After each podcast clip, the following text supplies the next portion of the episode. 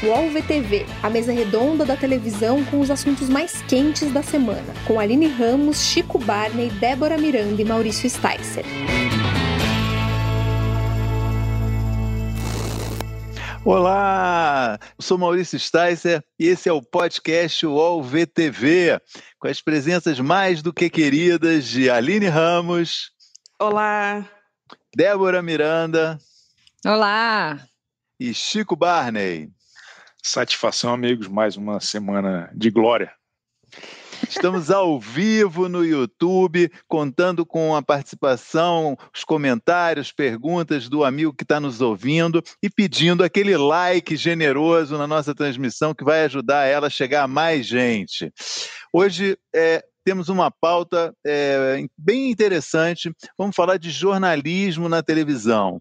O que nos motivou inicialmente a tratar disso é o caso Raquel Sherazade, uma jornalista que é, chegou ao SBT em 2011, é, deixou a emissora em 2020, após vários episódios polêmicos, e essa semana soube-se Tá, entrou com uma ação judicial contra a emissora, uma ação milionária que está dando o que falar. Esse é um bom assunto, eu acho, para a gente tratar aqui. Também vamos falar, discutir um pouco essa questão, uma coisa que envolveu a Raquel Sherazade, de certa forma, que é a questão do jornalismo de televisão, jornalista de televisão opinar no ar, a complexidade que é isso, é uma questão importante. E também pretendemos falar sobre um assunto mais novo, que é a, a, exposição da emoção dos jornalistas na televisão, também uma coisa que a gente tem visto muito hoje em dia.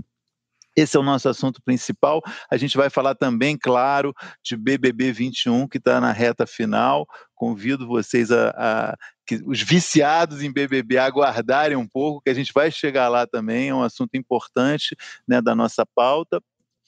Enfim, é, eu começaria é, dando a palavra para Débora, que é, acompanhou nesse final de semana, estava de plantão, jornalista também da plantão, acompanhou a eclosão dessa, dessa, dessa notícia, quando ela surgiu né, do processo da Raquel, contar um pouquinho, assim, dar um quadro, o que, que é isso, o que, que, tá, que, que é exatamente que está acontecendo, e aí a partir daí a gente abre aí para a nossa conversa.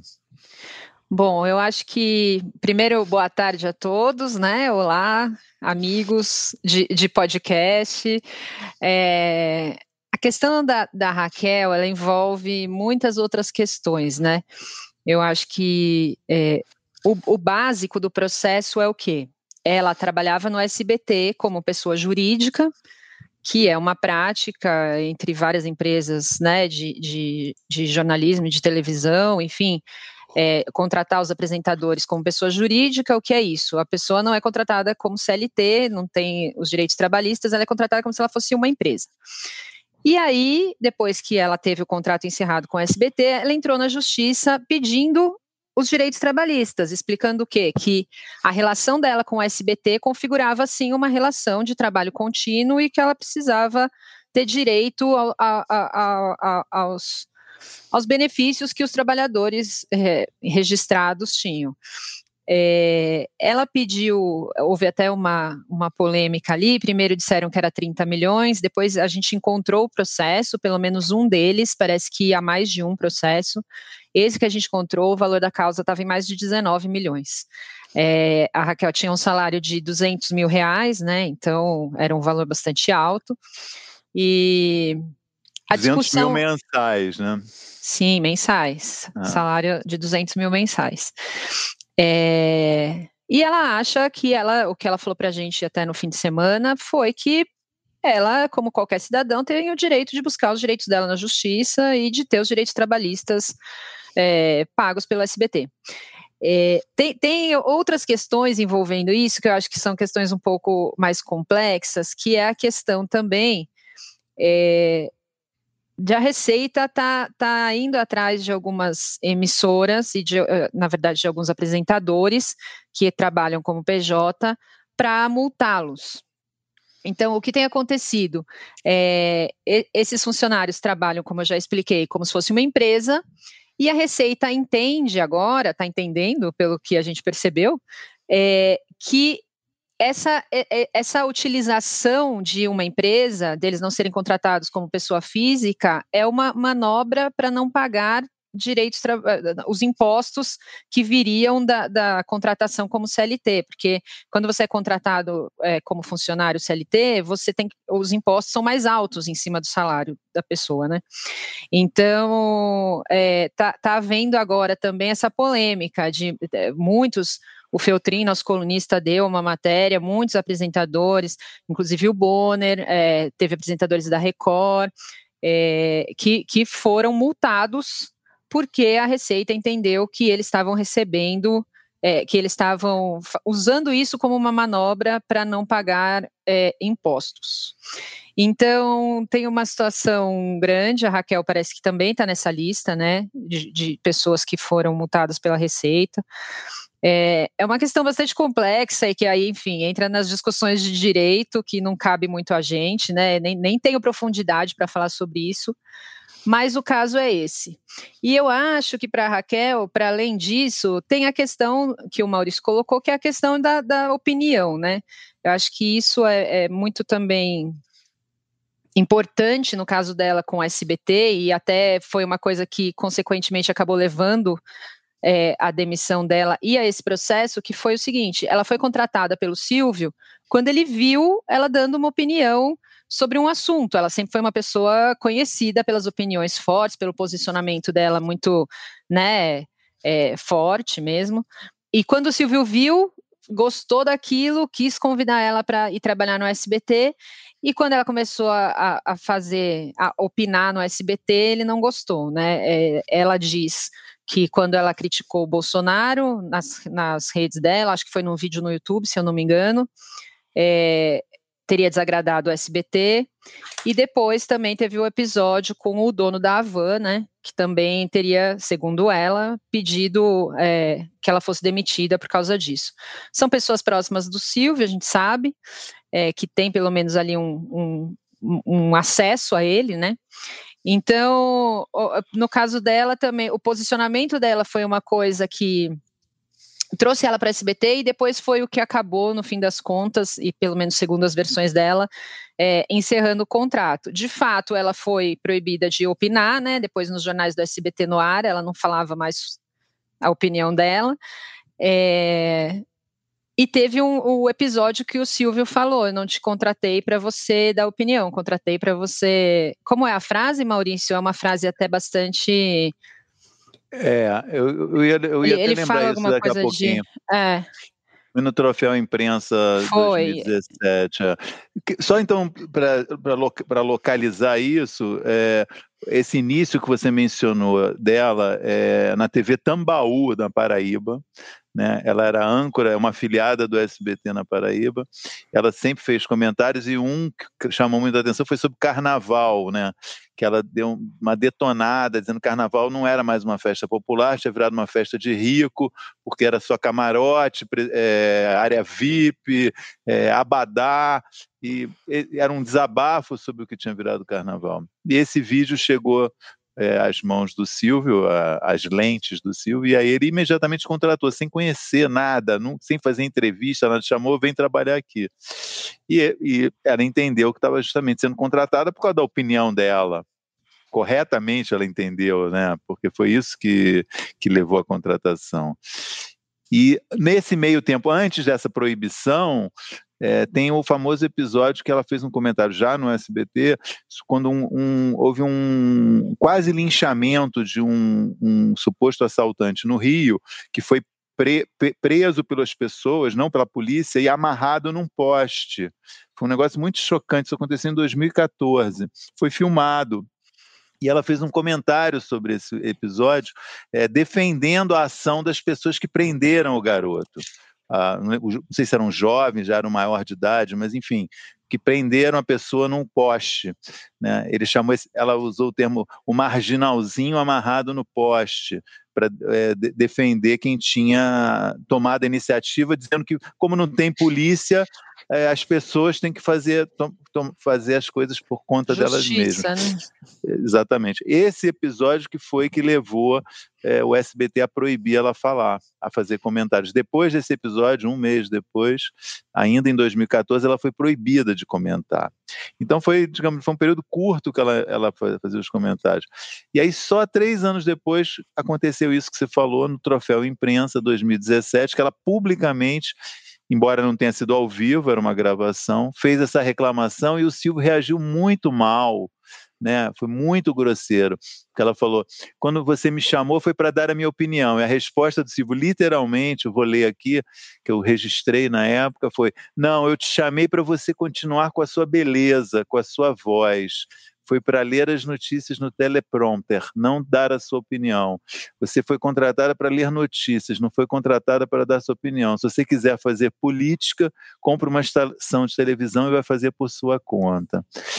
Essa frase que ontem o, no site Notícias da TV, o Gabriel Perlini disse que foi mencionada numa ação também de assédio que, a, que a Raquel está movendo contra o SBT, não é isso? Sim, é, é. Parece que ela citou isso também no processo é, e está acusando o Silvio de assédio. É, é, é uma, uma coisa muito grosseira, né? A, a, o comentário do Silvio, eu acho também, né? Muito pesado, machista, né? Também, né?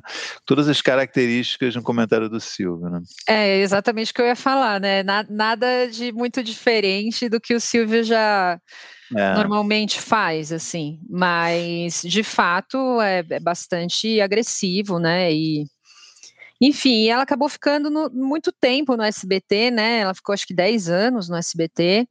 E até, até a saída foi tumultuada, né? Porque ela, ela tinha contrato até o fim de outubro, e no fim de setembro ela recebeu um e-mail falando: tchau, obrigada, não precisa mais voltar para apresentar o seu jornal por e-mail e ela até é, reclamou que ela não conseguiu se despedir, não conseguiu, né, enfim, encerrar o, o, a relação que ela tinha ali com o público do SBT.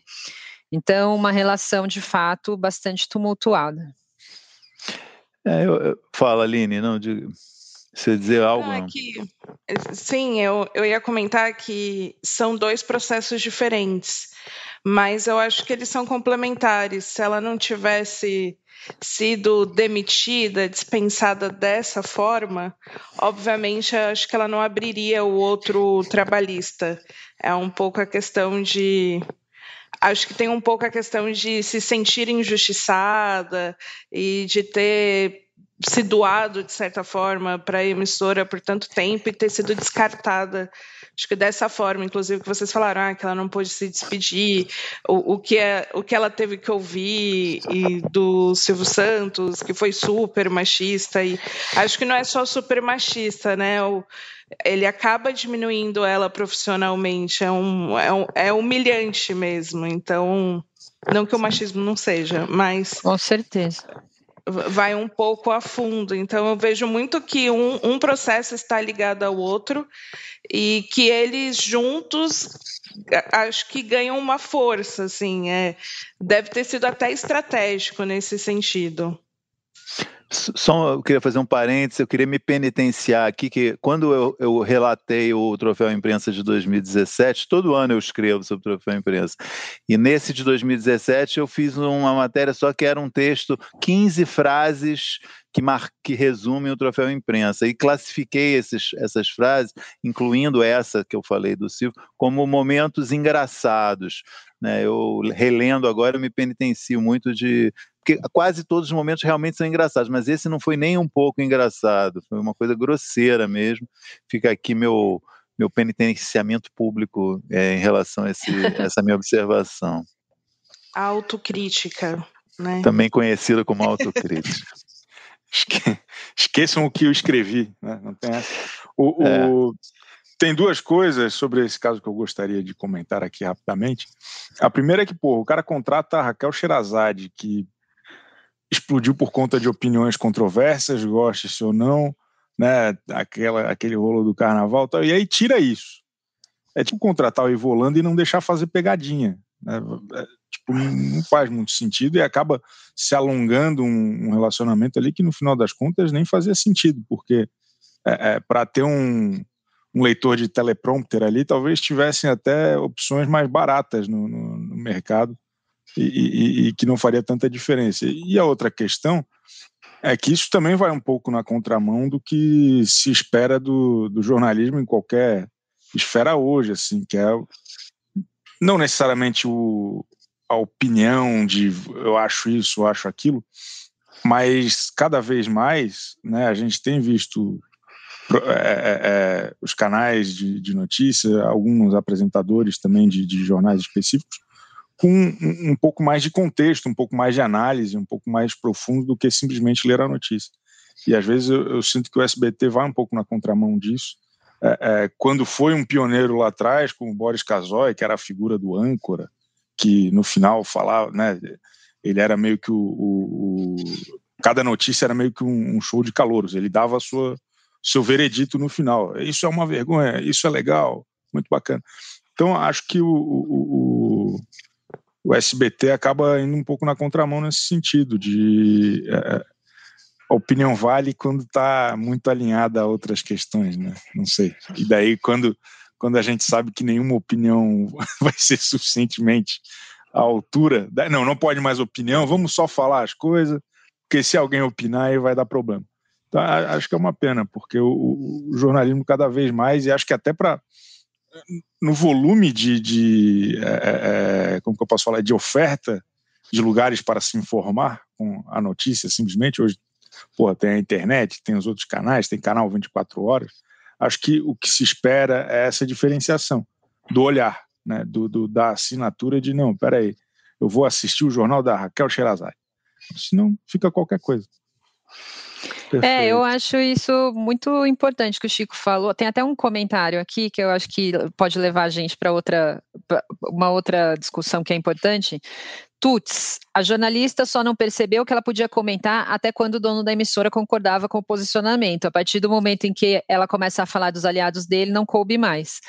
É, e de fato, essa é uma questão bastante delicada, não só é, quando fala de aliados ou algo assim, né? Mas obviamente que é, um canal de TV e qualquer empresa tem, tem é, interesses comerciais, tem muitas outras, outras questões. Então, de fato, essa tendência também é, de opinar que a gente busca, né? Que talvez, como o Chico falou, é, a, a, gente queira ver, né? Porque é isso, você vai ver o jornal de tal pessoa, porque você gosta dos posicionamentos que aquela pessoa tem, das análises que ela faz, da profundidade que ela dá para a notícia, do contexto e tudo mais.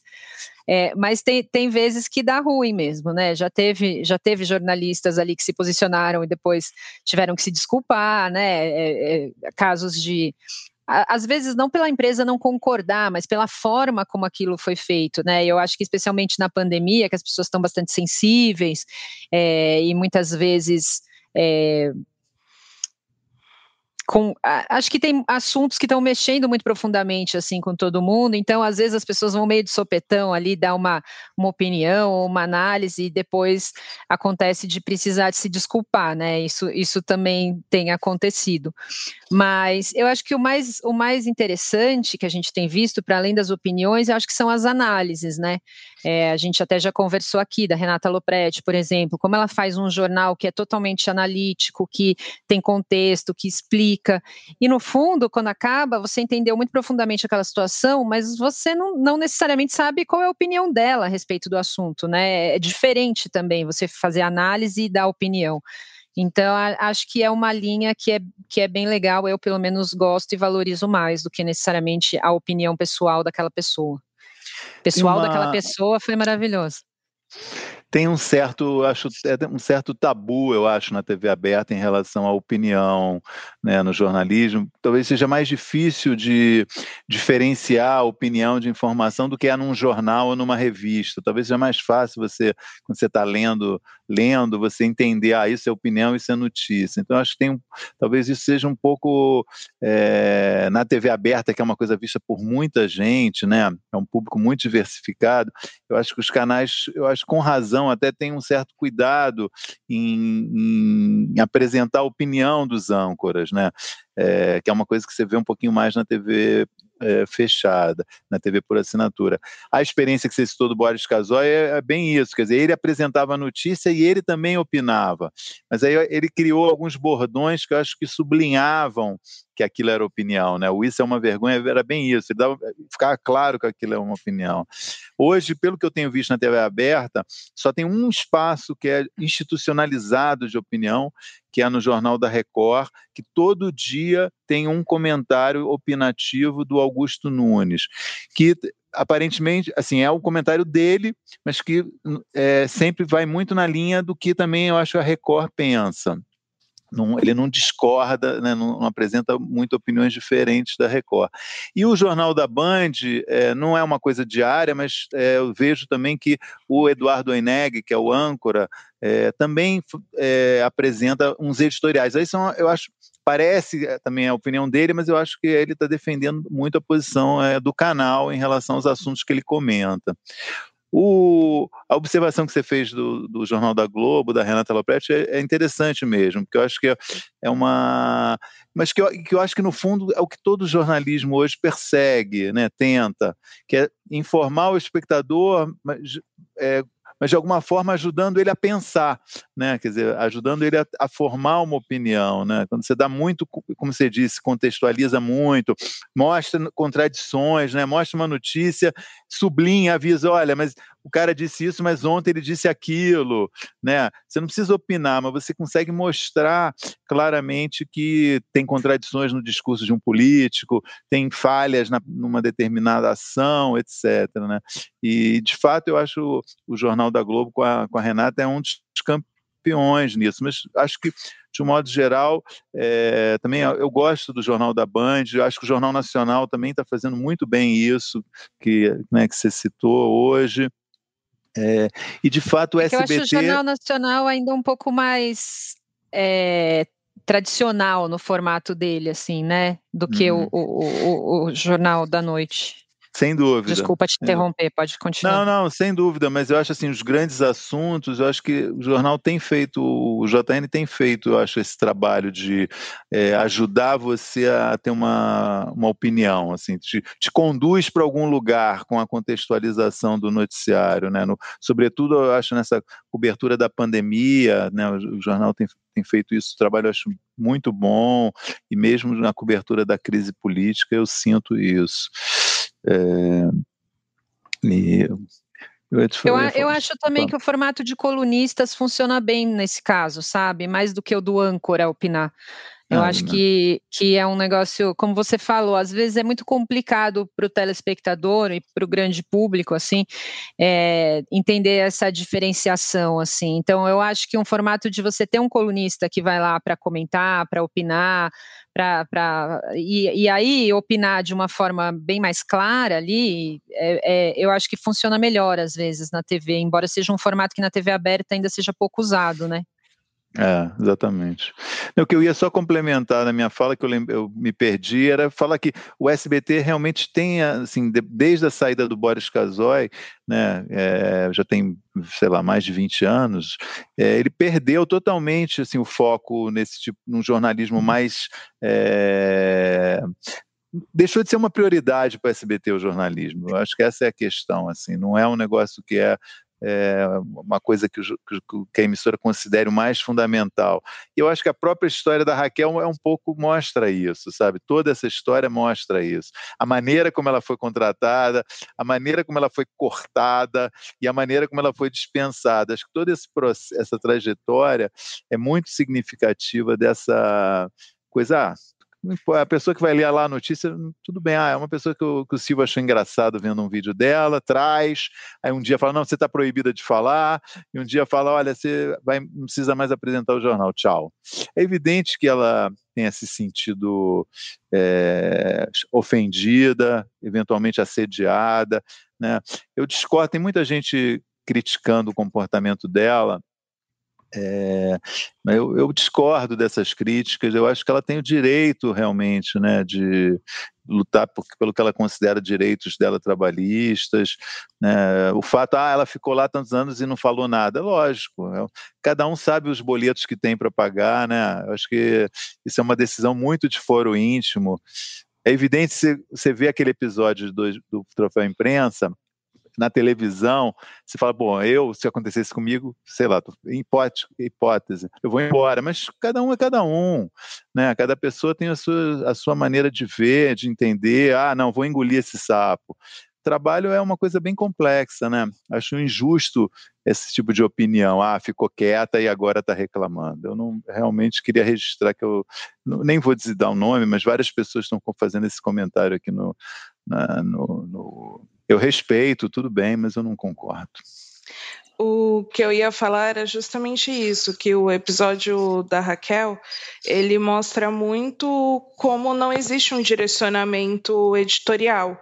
E eu acho que nesse processo, né, de temos os jornais, os jornalistas, apresentadores dando a opinião, é interessante que as, as emissoras tenham um guia, direcionamento. Se vai ter algo que não vai gostar e vai gerar punição ou demissão ou que, o que seja, acho que é importante né, estar claro e combinado por todos os lados. E aí isso parece que não existia no SBT de nenhuma forma, e aí teve todo esse processo enrolado, né? E, e é, não acho que não tem muito o que comentar mesmo, é, não, não existia ali, está muito claro, mas eu acho legal também nesse, nessa questão de ter ter jornais diferentes com perfis diferentes de comentários, porque eu acho que ele corresponde ao público. É, talvez quem assiste o Jornal Nacional não espere tanto é, opiniões tão fortes e com tanta frequência. E aí ter essas pequenas inserções é, ou até essa contextualização seja interessante ser um pouco mais moderado, diferente de outros espaços. Então, acho que essa transição é interessante, porque ninguém fica assustado, assim, do nada liga a TV e tá William Bonner falando dois minutos. Não que isso não tenha acontecido, dele, da gente ligar no Jornal Nacional e ele está lá falando muito bravo do governo, e principalmente acho que agora no período da pandemia. O que, o que eu acho que a pandemia pode estar mudando também nessa perspectiva de opiniões, né? A gente viu o Jornal Nacional muito mais enfático e também outros jornalistas, outros apresentadores, como a Mariana Godoy, que chamou muito atenção por criticar né, o governo numa emissora que é favorável ao governo. Então, isso acho que já mostra aí o, até um, um, uma questão dos apresentadores como um todo de se colocar aí essa necessidade. Acho que é mais do que vontade, parece que tem sido uma necessidade. De falar, ó, eu não concordo, né? Isso, é. o... tem, tem, uma questão do, do amigo internauta, o senhor doutor Otávio Roma, ele está perguntando se a gente acha que quem processa fecha as portas para outras emissoras. Durante muito tempo foi um, uma, uma questão, né, de, de, como que fala, como que não fala. É, vocês acham? O que, que vocês acham?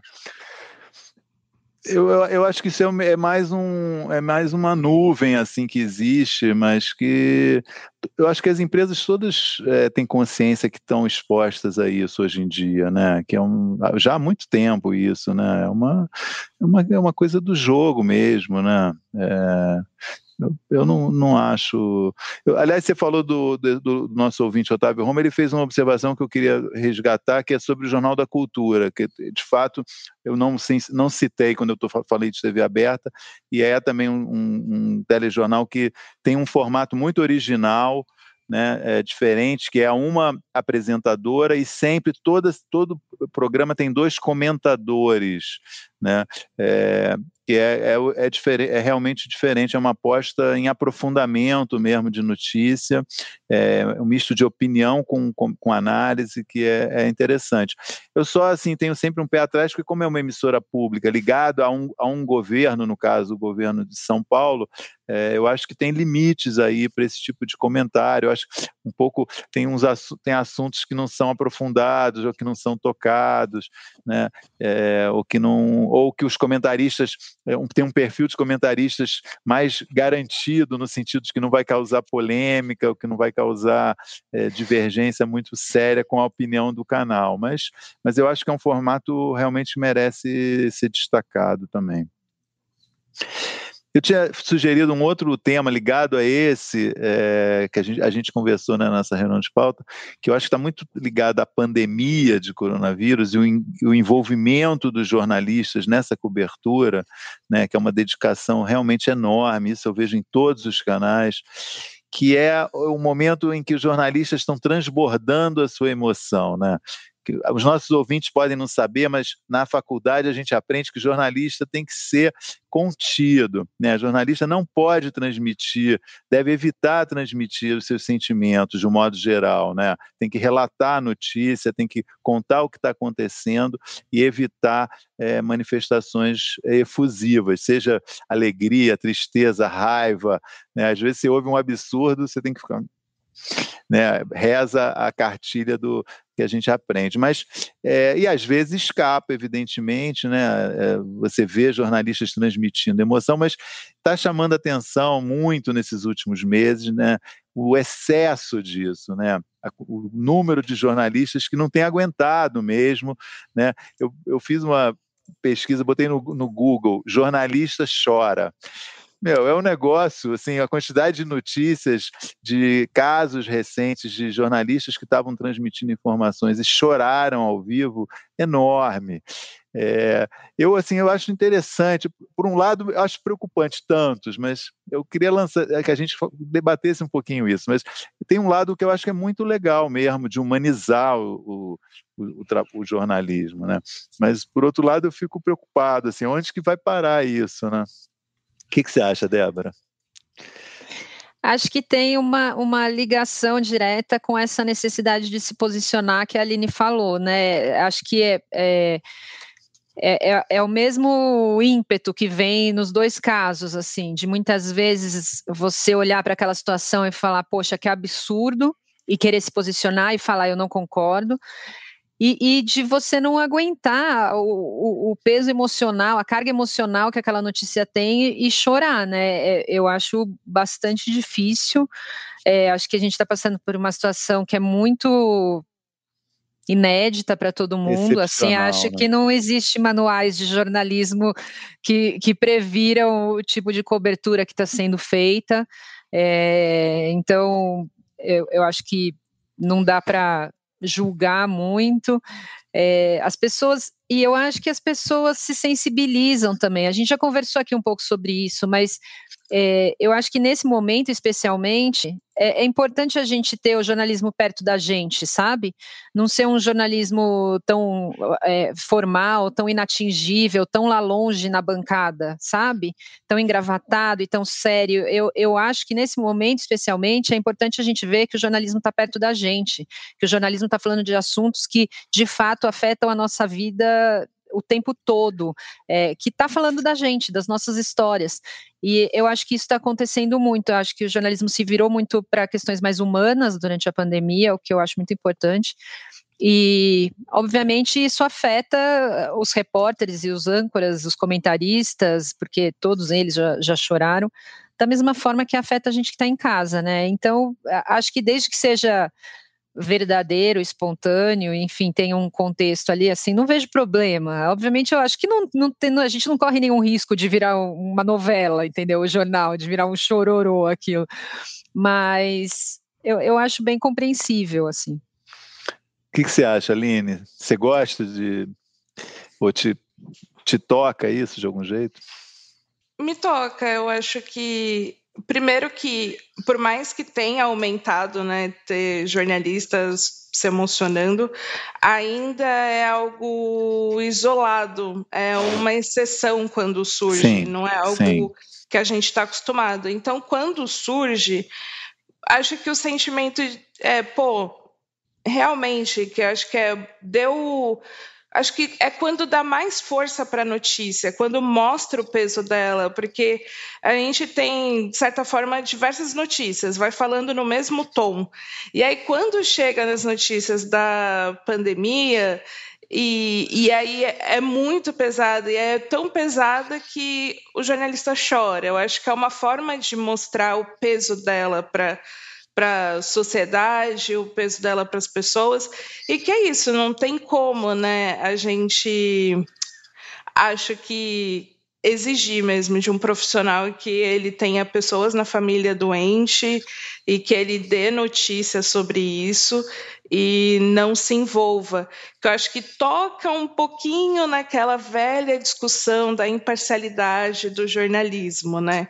Que não tem como a gente esperar que numa situação dessa o jornalista vai ser totalmente imparcial, ele não vai se colocar sendo que a vida dele está em jogo, está em risco e ele também está envolvido com a notícia. Posso falar só uma coisa rapidinha que eu estava pensando aqui enquanto a Aline estava falando? Porque, na verdade, é, os jornalistas sempre choraram, né? Só não necessariamente na frente das câmeras. É, e eu acho que isso fica muito evidente. Eu estava lembrando um pouco. É, o Profissão Repórter é um programa que mostra muito isso, por ele mostrar os bastidores da notícia, né? Como o próprio nome do programa já, já cita, assim, a gente vê muito o, o, envolvimento que os jornalistas têm ali, porque eles mostram, né, todo o caminho que percorre ali para fazer, para achar, é, como a entrevista se deu e tal, de uma forma mais bruta, né, no sentido do material bruto ali, é, eu acho que é um programa que sempre mostrou o envolvimento que o jornalista tem com, com a notícia, assim, então, é, acho que ali fica claro que o jornalista sempre chorou, né? Só não necessariamente na Mostrou. frente das câmeras, só não necessariamente passou na edição, né? Então, a, a, acho que também é uma coisa legal da gente pensar. Não é que agora, né, o jornalista ficou sensível. O jornalista, acho que os jornalistas sempre que enfrentaram situações nesse sentido se, se emocionaram. O jornalista continua insensível. Não, é, o tem coração, tem, tem... o jornalista tem coração. A conclusão porque... é tem duas Fala, coisas que eu acho que é assim. Teve, teve uma moda um tempo atrás que era do jornalista performer, é, é, que caiu um pouco em desuso, acho que até pela, pelo peso do, do, do hard news, da galera ao vivo, só tragédia, estamos tudo ferrado. Acabou um pouco isso. Mas tinha o cara que, porra, para mostrar que, sei lá, a inflação está subindo, aí ele ia fazer numa ladeira, né? Ele, nossa, está muito, está cada vez mais difícil atingir o cume. Era, era um negócio um pouco desagradável. Ainda tem, mas menos. Se fossem esses caras chorando, eu ia ficar muito incomodado. Porque ia ser uma produção, ia ser uma novela mexicana. Mas, mas a gente tem visto, é, é porra, é, como vocês falaram, assim, né? É uma situação realmente bizarra que estamos vivendo, e, e daí hoje, acho que mais do que em qualquer momento da, da, da, cobertura jornalística, a gente tem gente ao vivo, sei lá, 22 horas por dia. É. Né? A gente vê na, na, Globo News, na CNN, e o próprio jornalismo da TV aberta hoje mudou muito também. É, é, a Globo fica quase a manhã toda ao vivo, tem a, a, o jornalismo à tarde, o jornal hoje um pouco maior, o, a Record também ao vivo o dia inteiro. Então, acho que naturalmente essas situações, é, é, infelizmente esdrúxulas que estamos vivendo, acabam sendo mais emocionais, emotivas, e a gente acaba eventualmente é, é, é desmoronando. Então, que bom que não são jornalistas performers, menos mal. É, só para complementar, eu quando eu fiz a, a, introdução desse assunto, porque eu, eu, não eu esqueci de usar o termo, que é a ideia do mito do super-homem, né, que é um pouco o que o jornalista representa, né, que é aquele cara que está acima de tudo, que vai te contar o que está acontecendo com a maior é, isenção possível. E assim, eu vejo assim, na velha, na velha guarda, eu já estou na velha guarda, ouço muitos comentários de gente que reprova isso, né, jornalistas, colegas, conhecidos meus que não gostam. Né? É, eu sei que para o público eu acho que isso não tem nenhum problema, de fato. Eu acho que o público gosta, acho que é bom, né? Quando ele quando transmite uma coisa que é, é, muito verdadeira, né? Eu acho que é um negócio que atinge todo mundo. É impossível você ficar insensível.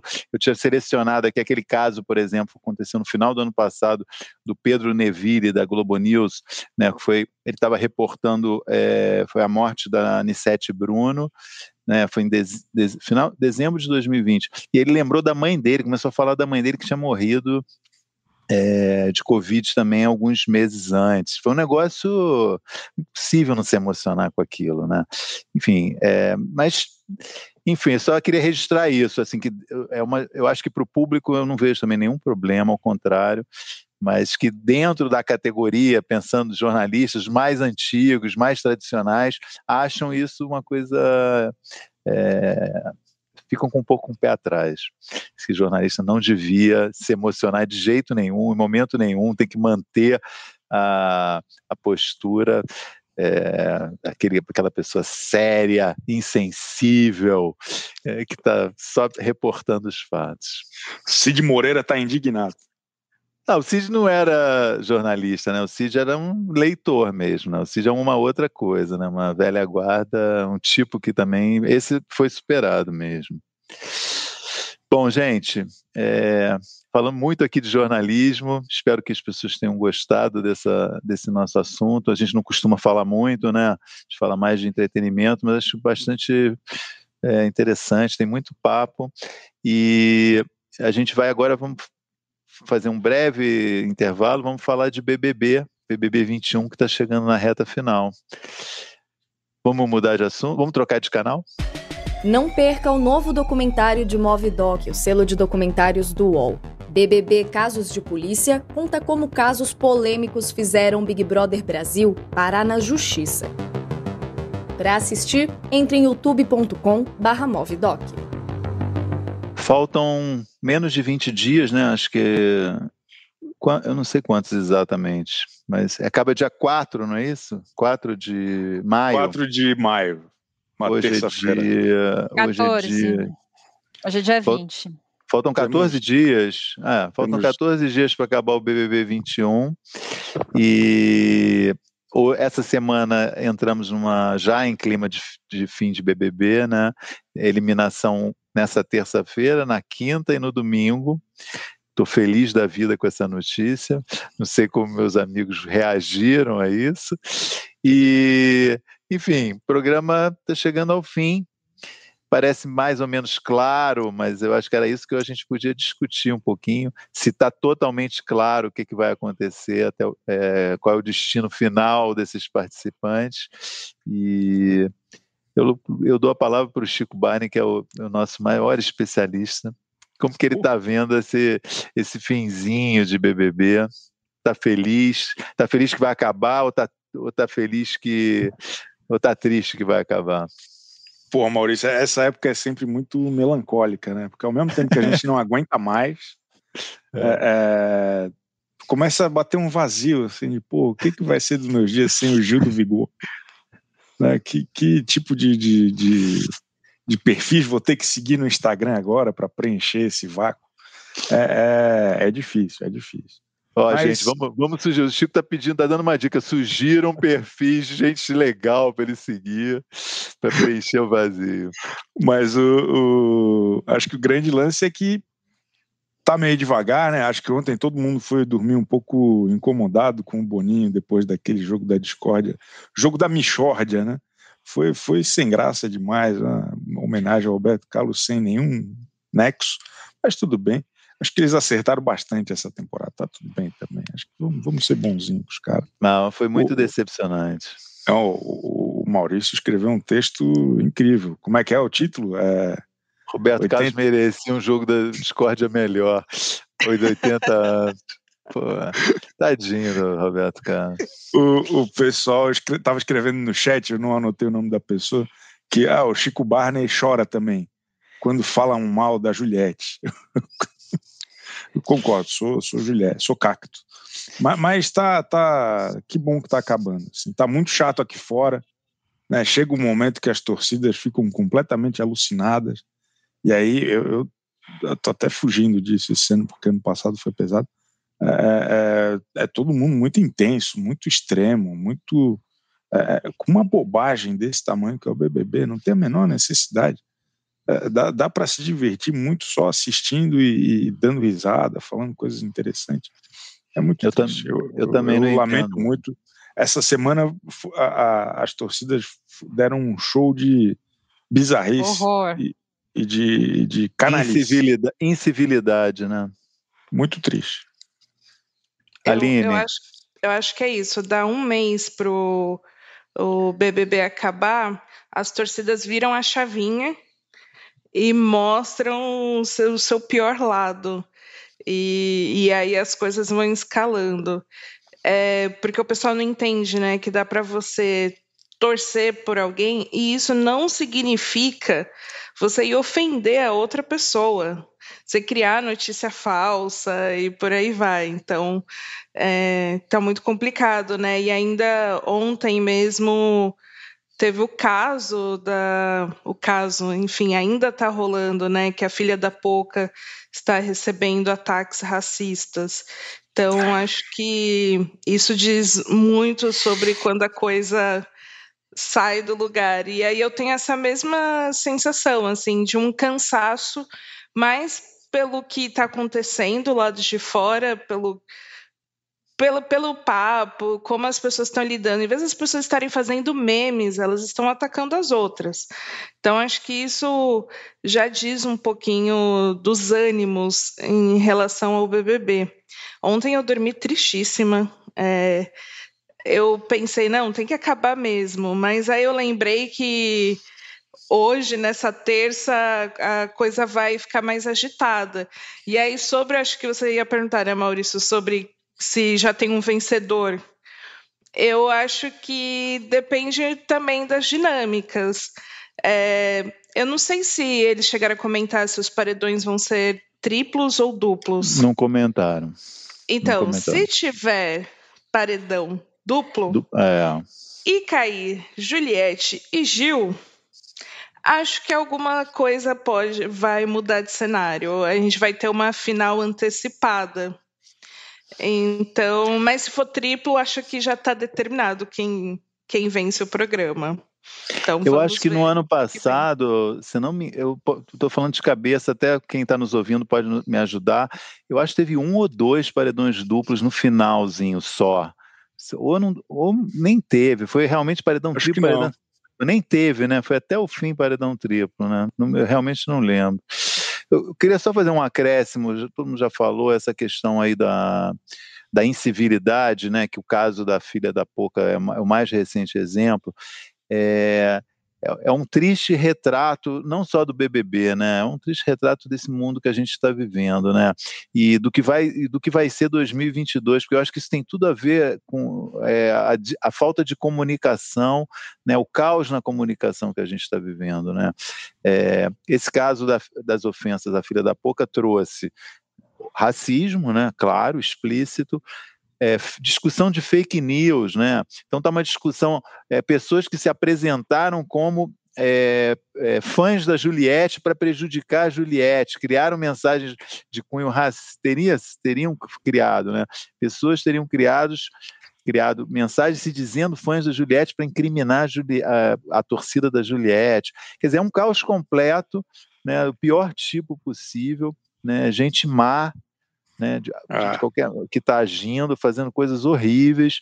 É muito triste mesmo, porque e é isso, não é só BBB, né? É um negócio. Você, você se lembra onde você está. Você está ali se divertindo é. com BBB, acontece um negócio desse, você fala não, isso não é BBB. A gente está num lugar que não é, Entendi. E é, é isso, muito, né? Vai além de BBB. Qualquer pessoa é. que vive nas redes sociais e que tem muitos seguidores que você conversa, é, apresentadores de telejornal, atores e atrizes, influência, todas essas pessoas falam a mesma coisa, que já receberam ameaça de morte, que já receberam, né, no caso de pessoas negras, é, é, ataques racistas. É, é uma coisa que virou comum e, e, não pode, né, ser comum, é muito absurdo.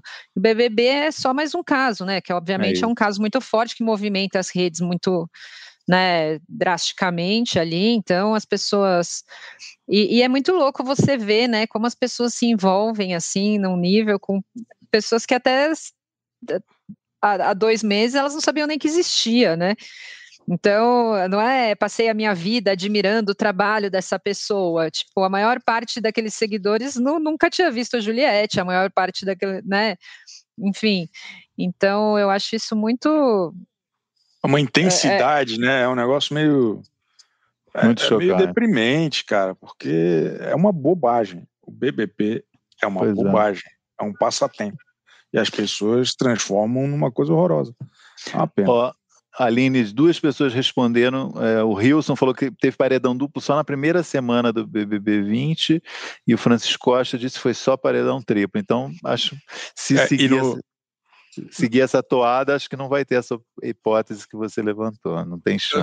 Eu estava pesquisando aqui que no BBB 19 a reta, a reta final foi toda de paredões duplos.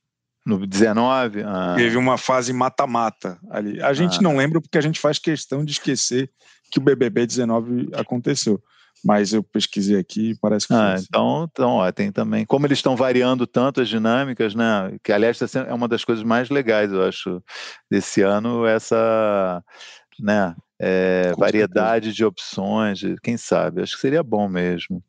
E acho que precisa, né? Agora, porque eles já estão naquela fase de meio tudo bem entre eles, né? Ontem teve aquela treta, né? Mas, enfim, que já, já vem vindo da Juliette e da Poca, mas é, no geral, eles estão todos muito bem acertados ali com as questões deles. Não, fiquei magoado, mas respeito o seu voto. Tá rolando uma civilidade ali, né? Já tá, já tá predominando aquela civilidade da fase final ali, né? Que todo mundo, ah, tá bom, eu sei, tem que votar em alguém agora, não tem mais solução, enfim.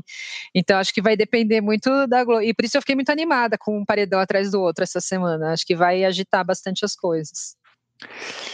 Muito eu, bem. Eu tenho, eu só tenho um questionamento: civilidade ou falsidade? Porque não só VTube é falsa.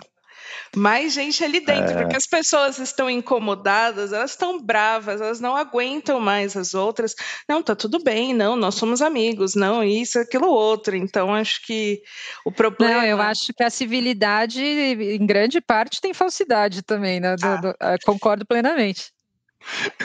a falsidade é, é, um, é um, uma característica evolutiva, né? A gente, a, tem é, que ser. É para a gente conviver bem. É difícil, é difícil. Praticamente uma social skills, né?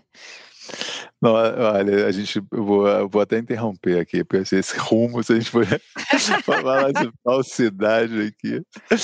Gente, Falando é... a favor da falsidade, né? Isso que é o melhor. Pregando a falsidade como uma ferramenta de convivência.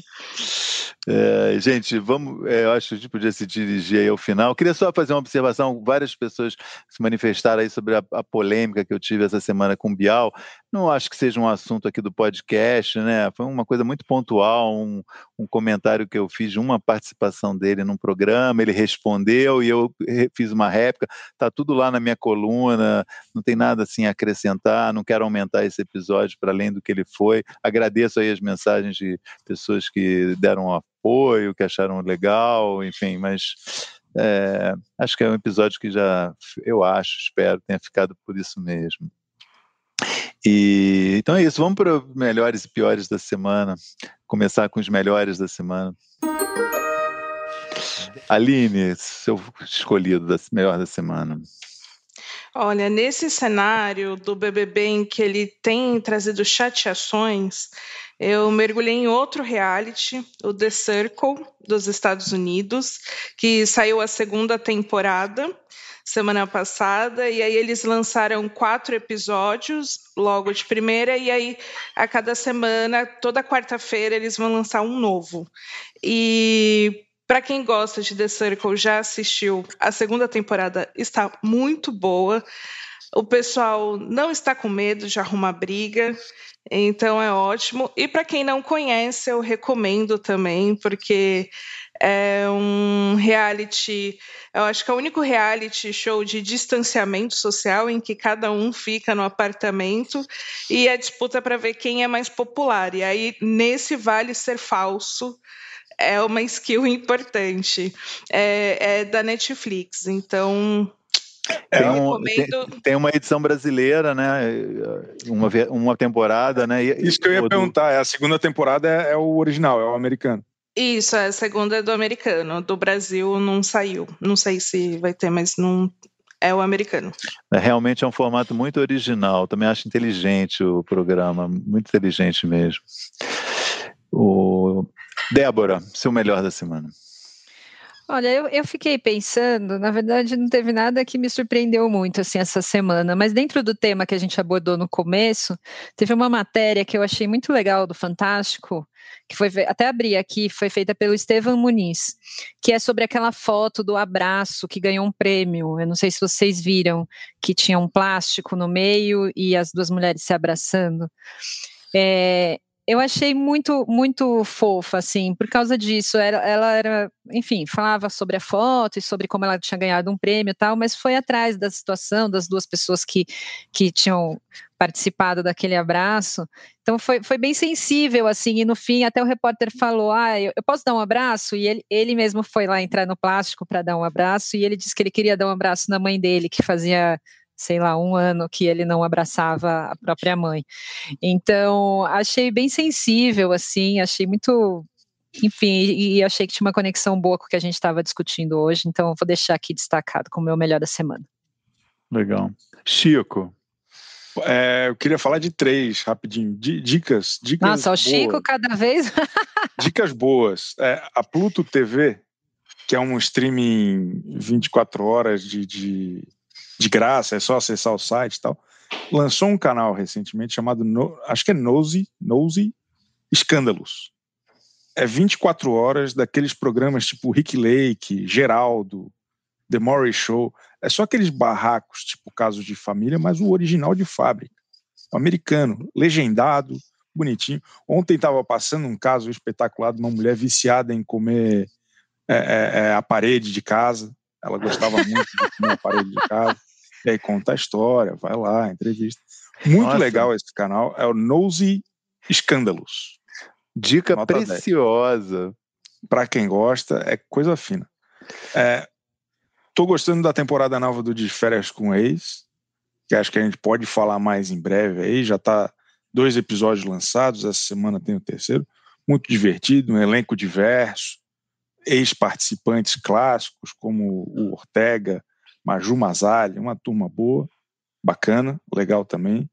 E queria, aí roubando um pouco, não é exatamente TV, mas é quase, é, essa onda de podcasts no YouTube tem rendido muita entrevista legal, muitas histórias interessantes. Eu queria recomendar aqui para quem gosta de samba, para quem gosta de pagode, o canal do Leandro Brito está trazendo entrevistas muito bacanas aí com grandes nomes do, do, do desporto nacional. Tem uma essa semana com o Rodriguinho, que é espetacular. Quem gosta tem que assistir. Obrigado, tchau. Eu posso só fazer um parênteses rapidinho aqui? É, o Chico falou do de férias com o ex, tem bastante gente também perguntando do No Limite. É, hoje já não vai mais dar tempo, mas vamos preparar uma edição aí, outros realities também, para a gente conversar sobre tudo isso. Né? Acho que pode ser legal. Boa. Bom, meu melhor da semana vai ser uma coisa mais pé no chão aqui. Hoje vocês foram muito bem. O meu é mais modesto. Eu queria elogiar o especial Falas da Terra que a Globo exibiu nessa segunda-feira e ao projeto todo, eu acho, esse projeto de é, que ela está aproveitando datas do calendário para fazer especiais sobre é, questões sociais, é, grupos que sofrem discriminação, violência, etc. Né? Já teve um especial por Falas Negras, teve um especial Falas Femininas e teve esse Falas da Terra, Falas da Terra sobre indígenas. E cada um do seu jeito, não tem um padrão, eu achei muito bom esse, um documentarião assim mais tradicional, com, mostrando uma diversidade que eu mesmo não conhecia, personagens super interessantes, um rapper, é, um, uma artista visual incrível, um, um programa muito legal. Vamos então aos piores da semana. Começando com a Aline. O jogo da discórdia temático Roberto Carlos. Para mim foi algo assim muito triste, foi um episódio muito triste na televisão brasileira e na história do BBB. Acho que passaram de todos os limites, nada fez sentido. Ok, ele já tinha, a Globo já tinha passado o dia inteiro homenageando Roberto Carlos. Não precisava daquilo. E Desde concordo. domingo, inclusive, né? Sim, e concordo, né? Ele precisa, ele merecia um jogo da discórdia melhor se fosse exatamente para essa ser a homenagem. Então, é, fica aqui o meu repúdio a, a, a essa é. dinâmica realizada no BBB nesta segunda-feira. Muito justo, Débora. Olha, eu vou chutar o pau da barraca também aqui, porque se o Chico pode, eu também posso.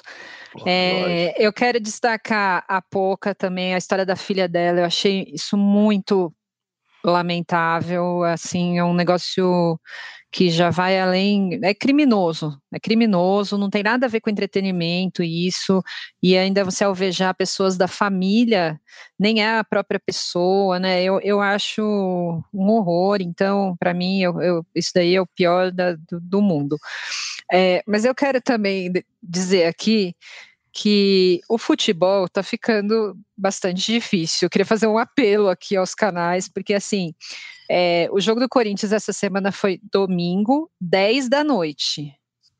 Gente, é muito difícil. Assim, domingo, 10 da noite. A gente, a gente já está sem clima de acompanhar futebol, né? Pandemia, já não, enfim, nem devia estar tá tendo futebol, mas já que está tendo, ainda domingo, 10 da noite. Senhor Jesus, o que, que acontece? Não tem. E ainda batendo com o BBB, não dá para a gente, sabe, a gente que gosta de tudo, não dá para a gente se dividir ali. Então, para mim foi traumatizante esse domingo. Espero que nunca mais se repita e deixo aqui o meu repúdio a esse episódio de marcar jogo domingo 10 da noite. Esqueci de colocar isso no meu melhores da semana. É, gozado. Não, e vai piorar ainda. Semana que vem eu vou trazer, né? Porque daí tem a Sul-Americana que só passa na Comebol TV, mais 40 reais, sei lá, para assinar. Então, enfim. Se eu, se eu, é, eu, eu, eu, culpo um pouco você, né, Chico? Você sabe, porque é, você ficou aqui falando, falando, falando que não devia ter futebol na TV aberta, agora a gente está nessa situação. Hashtag... Enfim, depois a gente discute, depois a gente discute melhor. Hashtag dramas reais, testemunho da Débora Miranda aqui. Registrado. Mas mais importante, mais importante do que alguém que come parede. Desculpa, futebol, muitas muito, pessoas se mobilizam mais. pelo futebol. Muito Olha, mais. eu discordo. mas, mas, tudo bem, não tem problema. Eu, eu, voto com a relatora a respeito da, da questão da Poca, da filha da Poca e de toda essa baixaria das torcidas. Uma edição que, pô, de novo, é uma edição divertida, um elenco bacana, todo, um monte de coisa acontecendo lá na casa e o pessoal fazendo esse escarcel aqui fora por bobagem, envolvendo até criança. Isso aí acho que não tem perdão, isso aí é, é um negócio muito, muito, muito chato que, enfim, lamento demais e, e sou contra.